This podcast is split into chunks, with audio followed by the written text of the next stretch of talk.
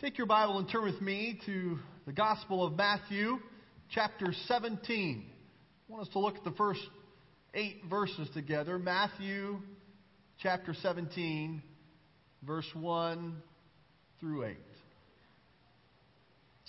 After six days, Jesus took with him Peter, James, and John, the brother of James, and led them up a high mountain by themselves.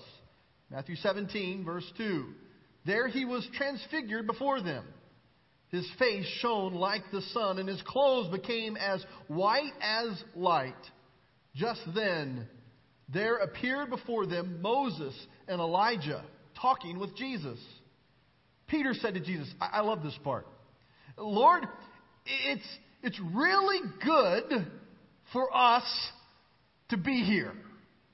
I mean, what are the chances, Lord? It's so good that we are here. And I've got this idea. If, if you want to go with this idea, I could build some tents, some shelters. One for you. I could build one for Moses. I could build one for Elijah. I could build these, these tents, these shelters. Verse 5 says, He was still speaking when while he was still speaking, a bright cloud covered them. And a voice from the cloud said, This is my son whom I love. With him I am well pleased. Listen to him. In other words, Peter, shut up. Be quiet. Stop talking. Listen. Verse 6 When the disciples heard this, they fell face down to the ground, terrified. But when Jesus came and touched them, something happened. Get up, he said. Don't be afraid. When they looked up, they saw no one except Jesus. That's an amazing passage. It's a famous portion of Scripture, the, the Mount of Transfiguration. Today I want to share from my heart on this first Sunday in 2015 a message entitled Divine Interruption. You know uh, what it's like when you're watching your favorite TV show live, not DVR, not the Netflix, you know, binge watching thing, but you're watching your favorite television show, whatever it is, live, and it's right in the middle of that show, there is that breaking news that cuts in, that interrupts the regularly scheduled program. I, I believe that God wants to have some divine interruptions to break into the regularly scheduled program that we have anticipated for 2015. On January 1st, many of us made plans for the next year of how we're going to do this and how we're going to do that, how we're going to do better at these things, and we're going to do more or less of those things. We dream up these plans and they're going to be amazing, but but I'm praying, I'm believing that God has some divine interruptions for us this year. To interrupt our agenda, to interrupt our plan, to interrupt our regularly scheduled course of life for the next year. Let's take a minute and let's ask God to breathe on this passage of Scripture for us. As I pray, you pray in your mind with me. Heavenly Father, I ask that you'll not only breathe on this passage for us today, I ask I anticipate, I expect that you'll have a divine interruption for us, not just this morning, but for this next year. Lord, would you do what you need to do to get our eyes on you, to silence us so we can hear more of you? We're hungry to hear from you today. Thank you, Jesus, for what you have. It's in your name we pray. Amen. Have you noticed that listening is somewhat of a lost art? I don't know if it's this new age of social media where everybody's fixated on giving their status update and, and making sure you know all the latest things that they are doing that's caused us to, to talk more than to listen. I'm not sure. But it's almost as if people don't listen too much anymore. I mean, how many of you know that listening is not just being quiet, waiting for your turn to talk again? There's an active listening that needs to take place, and, and sometimes we miss it, and there's no better time to gauge this and to witness this than sometimes during the holiday season. Many of us have just been with a bunch of family or friends or people we're gathering with. And, and no doubt at times like that, when you get together with a large group of people uh, around a table, stories will be told. But it's inevitable from time to time it'll take place. Maybe it's happened to you. You get well into a story. I mean, you're waxing eloquently, the details are flowing from your mouth, and you look up to notice that nobody is listening. Ever, anybody ever had that happen? I mean, you're telling a story, it's exciting, and you take account of who's paying attention, and no one is listening. It's hard to be cool when you just kind of fade into the background and, and no, no one's really paying attention to what, what's going on. I guess the only thing worse than nobody listening to you is when somebody, when you're telling your story, you started the story, they begin to take over and hijack your story. Ever had that happen? Eh, the, the family member, the loved one begins to say, Well, that's not quite exactly how it happened. It happened like this. And it's as if to say, Hey, well, why don't you just be quiet? Let me tell the story. And they interrupt you. How rude. They interrupt your storytelling. I don't know if you've had that happen, but as I read this passage of Scripture, this thought of interruption comes into my mind. As far as I can find, the only time that I can see where God interrupts someone while they are speaking is right here in Matthew 17. The most powerful, yet the most loving and gracious being in the universe talks over someone.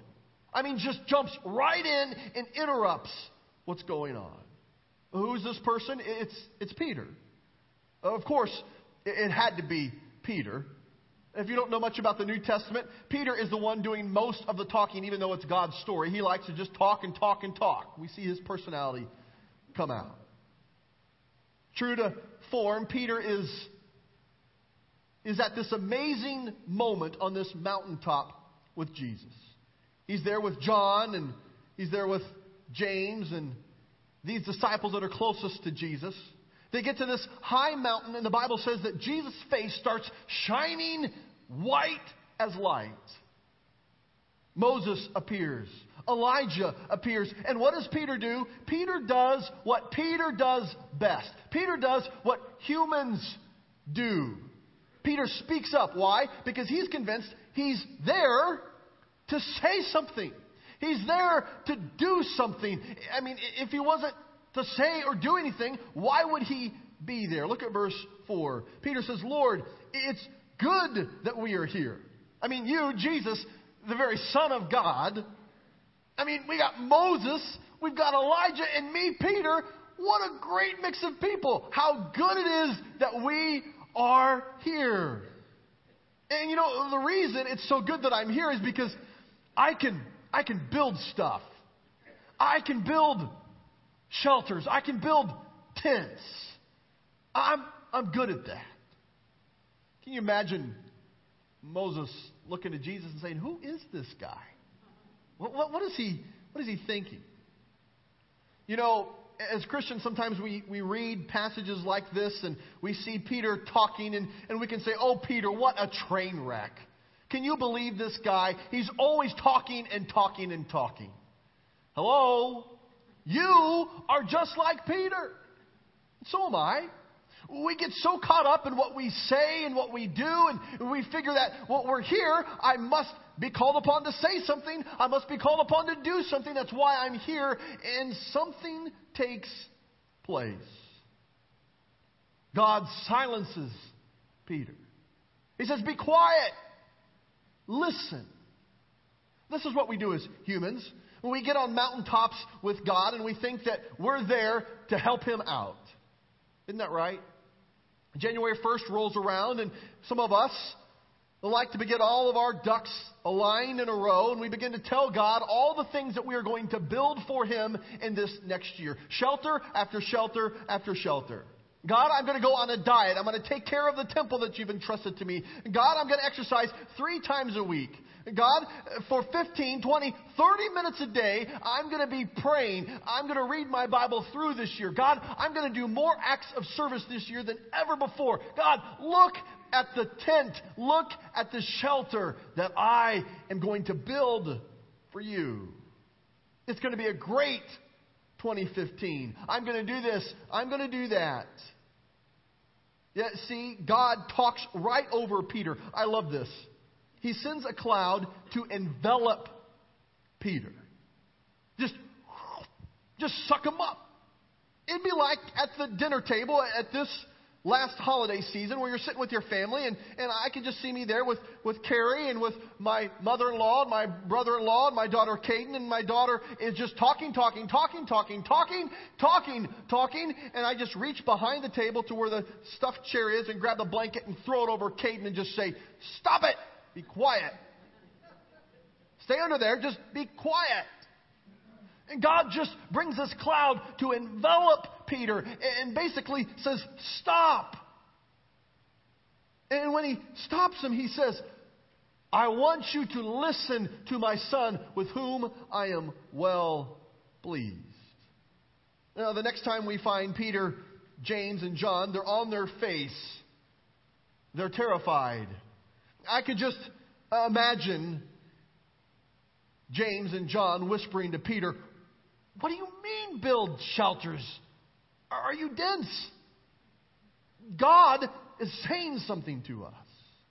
Before we continue on the story, I want us to, in rapid fire, look at six critical observations that will maybe help us unpack this passage of Scripture that may give us some nuggets that we can work with in our life today. Jesus was a Jew, and Matthew was writing primarily to a Jewish audience. And here in verse 2, it says that Jesus' face was shining like the sun, white as light. His clothes were gleaming. You see, the original audience would have known about a similar story about Moses in Exodus verse, or chapter uh, 34, verse 29, where we find Moses' face was shining as a result of talking with God.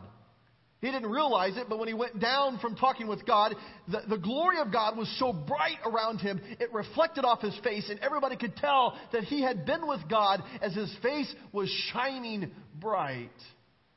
As we read on, we see that his face would begin to slowly go back to normal, and the light would begin to go away and fade in time. But the first thought I want us to catch is this that Moses' face was shining from outside of himself.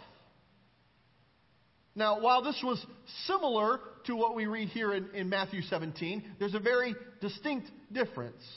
Jesus, his face, was shining from within. Moses was shining from without. It was reflecting the glory of God that he was around. But Jesus, something different, though it was similar, he was shining from within. And I believe this message was very important for the Jews, for the people of Israel. The third key thought is, is this there is one who has come that is greater than Moses. The one that they had trusted, the one that was their leader. Now there is one that has come who's not just shining from without, but there's one who is shining from within, greater than Moses.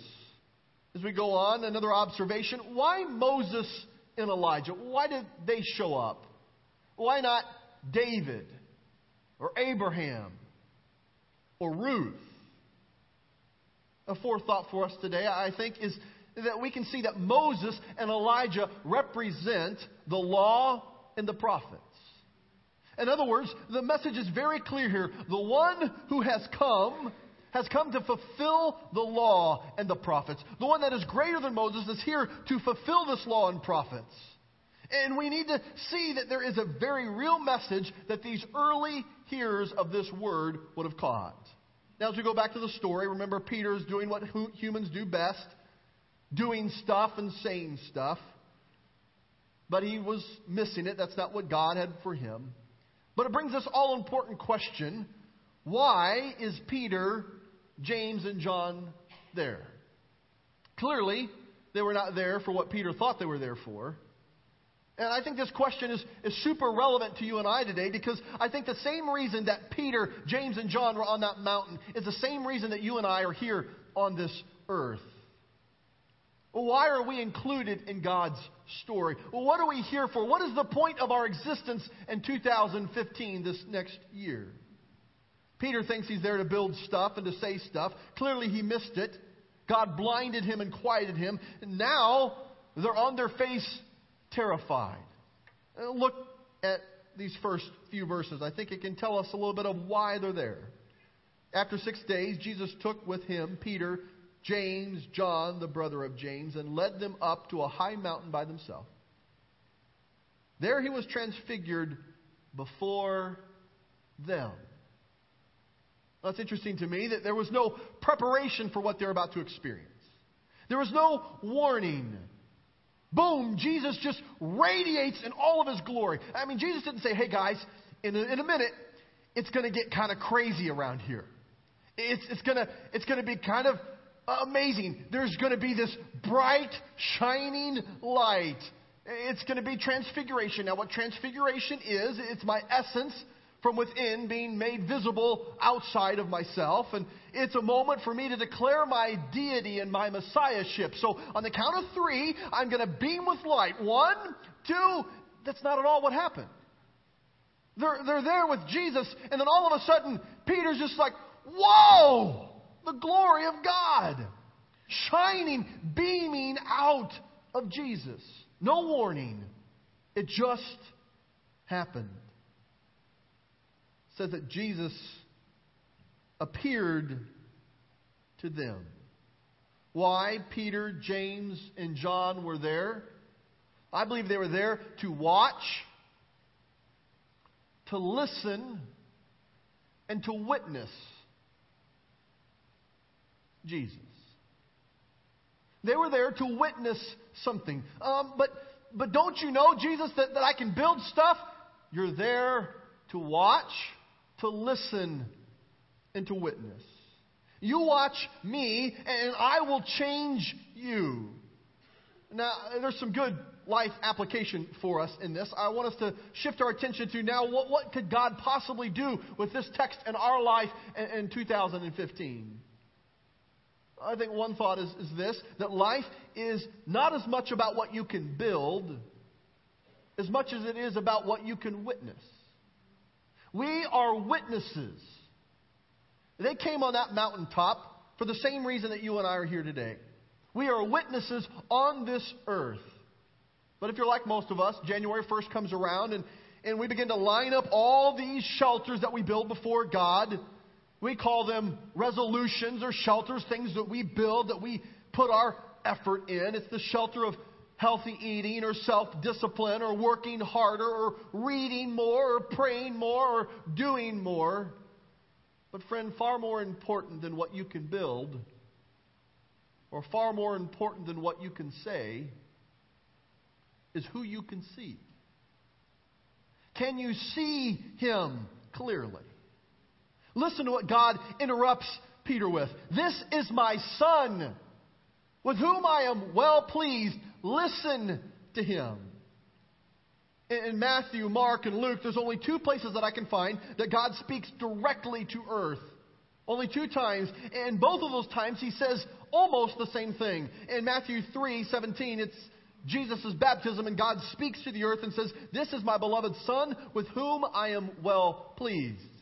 As we fast forward to chapter 17, the Mount of Transfiguration, remember Peter has this idea, he has this resolution, he's going to say something, he's going to do something, it's going to be amazing, but God interrupts him and says, This is my son, with whom I am well pleased. Listen to him.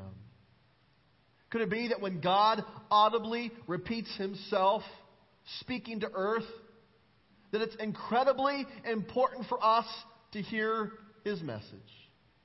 The most important thing for this planet and all of its inhabitants is to realize what we have in Jesus God's Son. Jesus isn't just special to you and me, Jesus is special to God. Listen, God's saying, I have put all of myself in Him. He is the object of all of my love. He is the culmination of my very person. He is everything that I am. It is in Him. God the Father is trying to send a message to all of earth and its inhabitants. You are witnesses of Jesus.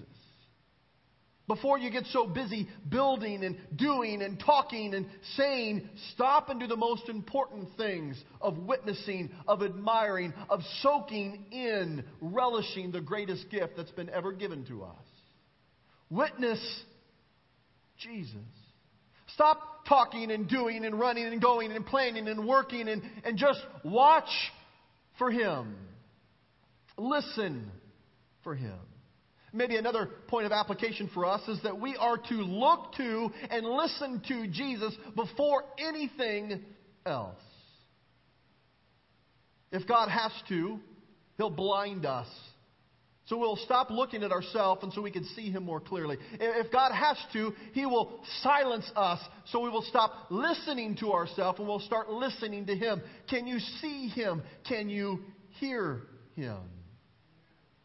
They fall on their faces as God declares that Jesus is the object of his affection. And God is, in essence, saying, You can see me. You can know me. You can have a relationship with me because of him, because of Jesus. Watch him. Listen to him. They're on their faces now, terrified. Now, look at this turn of events that Jesus leads them in in verse 7. Jesus came and touched them, saying, Rise. Have no fear. Church, don't miss this. Jesus is saying there is no fear necessary to listen to me. Don't be afraid. I think we can look at a passage of Scripture like this where, where God so clearly says, look for Jesus, listen to Jesus, and we can begin to fret. We can begin to say, well, what if I don't hear God? Or, or what if I don't see Him? What if I miss it? What if I, I, am supposed to go here and I end up going there? What if I'm supposed to save this money here and I end up spending it there? What, what if I miss it? And we begin to get so agitated and, and so nervous and, and so afraid that when we get fearful, it's harder to hear God. It's harder to see God. And Jesus will come and say, hey, be still you don't need to be afraid. There's no fear necessary to listen to Jesus.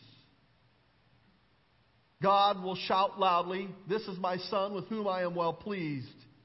Jesus will come and in perfect love cast out all fear. Now, here's the best part. Verse 8. When they looked up, they saw no one except Jesus. Moses was gone, Elijah was gone, it was as if to say that they were no longer needed. Those original hearers would have said, What are you talking about? No longer needed? This is the, the law. This is the prophecy. These are our leaders. What, what are you trying to say to us? They opened their eyes, and there was no law to fulfill. There was no prophecy to interpret. There was only Jesus to love. And God's audible voice says, Look to my son. Listen to him. Friend, when God interrupts you and quiets you, when you witness God's glory in Jesus, when you allow Him to take away your fear, you will see no one except Jesus. Let God focus your vision so you can only see Jesus this year all the teachings of Moses, it's really all about Jesus. All the prophecy, it's really about Jesus. Watch Jesus, adore Jesus, worship Jesus. If we do that in 2015, it won't be another self centered year, another pain centered year, another inadequacy centered year, or deficiency centered year. No, it's going to be a year focused on the completeness that we can experience in Jesus. I want to live every day centered on Jesus. I believe you want to live every day centered on Jesus.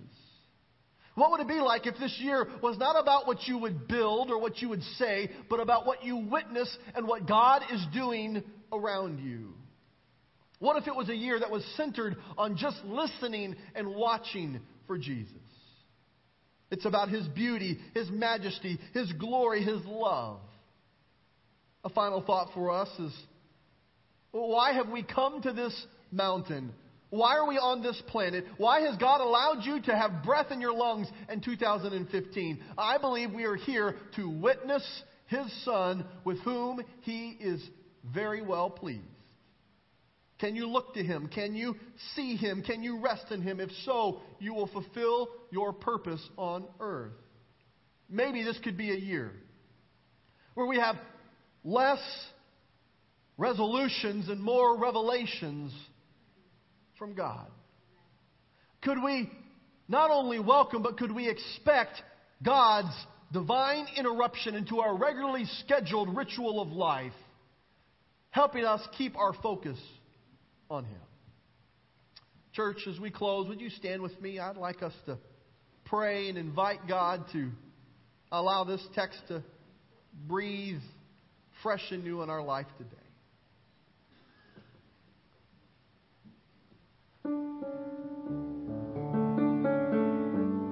Father God,